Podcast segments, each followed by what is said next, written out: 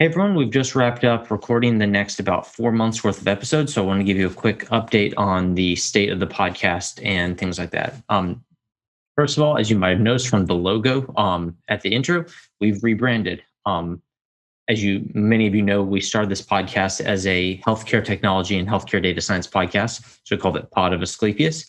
And um, over the last year or so, we've uh, merged a little bit more in sort of the uh, more general scientific reasoning, critical thinking, and data science topics. So, you know, I was looking at the old title, Pod of Asclepius, and thinking, you know, what is this thing missing? Why did why is there some weird disconnect between what we're talking about now and the name of this title? And it then occurred to me, obviously, you know, I know the what the title is missing. It was missing a conjunction. So now we're called Data and Science. Um, for the Data and Science podcast, and that's pretty much what we're going to continue talking about. Pretty much everything that we were talking about before. Um, going to be, you know, remain focused on data science, critical scientific thinking, um, and how we can be applying that as uh, data analysts, data scientists, and the like, or just generally scientists.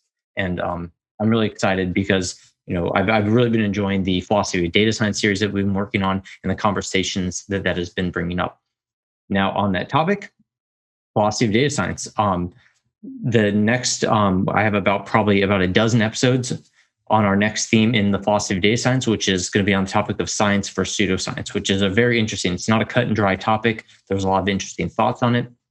And I have about a dozen episodes recorded on this topic in areas surrounding it, like uh, on first person data or first person methods, and the different schools of thought on what delineates science from pseudoscience, and then even if a delineation is possible on the science for pseudoscience topic, we'll be having plenty of new faces and also plenty of familiar ones. Uh, Andrew Gelman, Deborah Mayo, Megan Higgs, Kevin Zollman, and a great many others. So again, uh, we're uh, starting to build, I think, a, a, bit of a community here where we're having you know familiar faces coming back on the show, and then plenty of new people as well.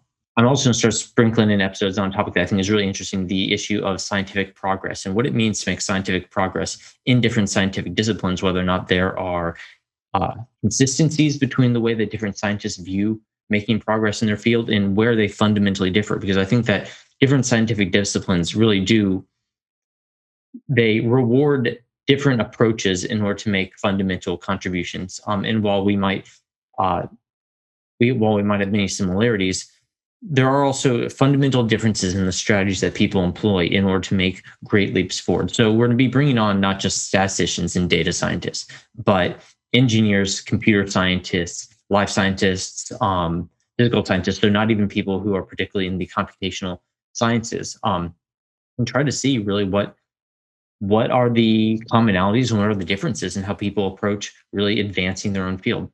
And as a final point, as you'll see in the upcoming episodes, I've made a concerted effort to start improving the production quality of this podcast and to bring it up to true podcasting standards um, most especially for the audio and video components. Um, so I've hired a dedicated audio editor. I know that my voice is annoying, but there's no reason why we should let that be an excuse not to work on all the other sounds and making this as nice as possible for your ears. So um, it's going to be a little bit of a not completely perfect upward trajectory because the episodes aren't recorded in perfect order, but at the same time, we are um, you know, trying to episode over episode make improvements, make tweaks. And what would be really appreciated because obviously I only have a certain number of headphones, certain number of computers on which to test these things.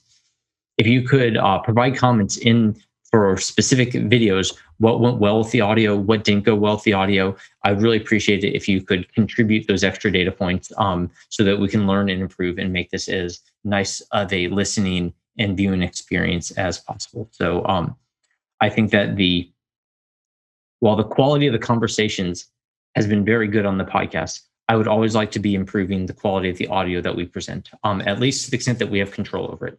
Um, so yeah, if you could just um, let me know how those things are going um, specific to any individual video. I've made notes on my side um, so we can start tweaking things to get a better experience. Um, so I'm looking forward to uh, these conversations that are coming up and I hope you enjoy them. The first one I think will be coming out in about two days time. So I look forward to showing you what we've come up with. Happy listening. Hey guys, it's Glenn. Thanks for your time today. I hope you liked today's episode. If you did, please consider smashing that like button. It's the single, simplest, fastest way to make sure that YouTube shows this video to more people.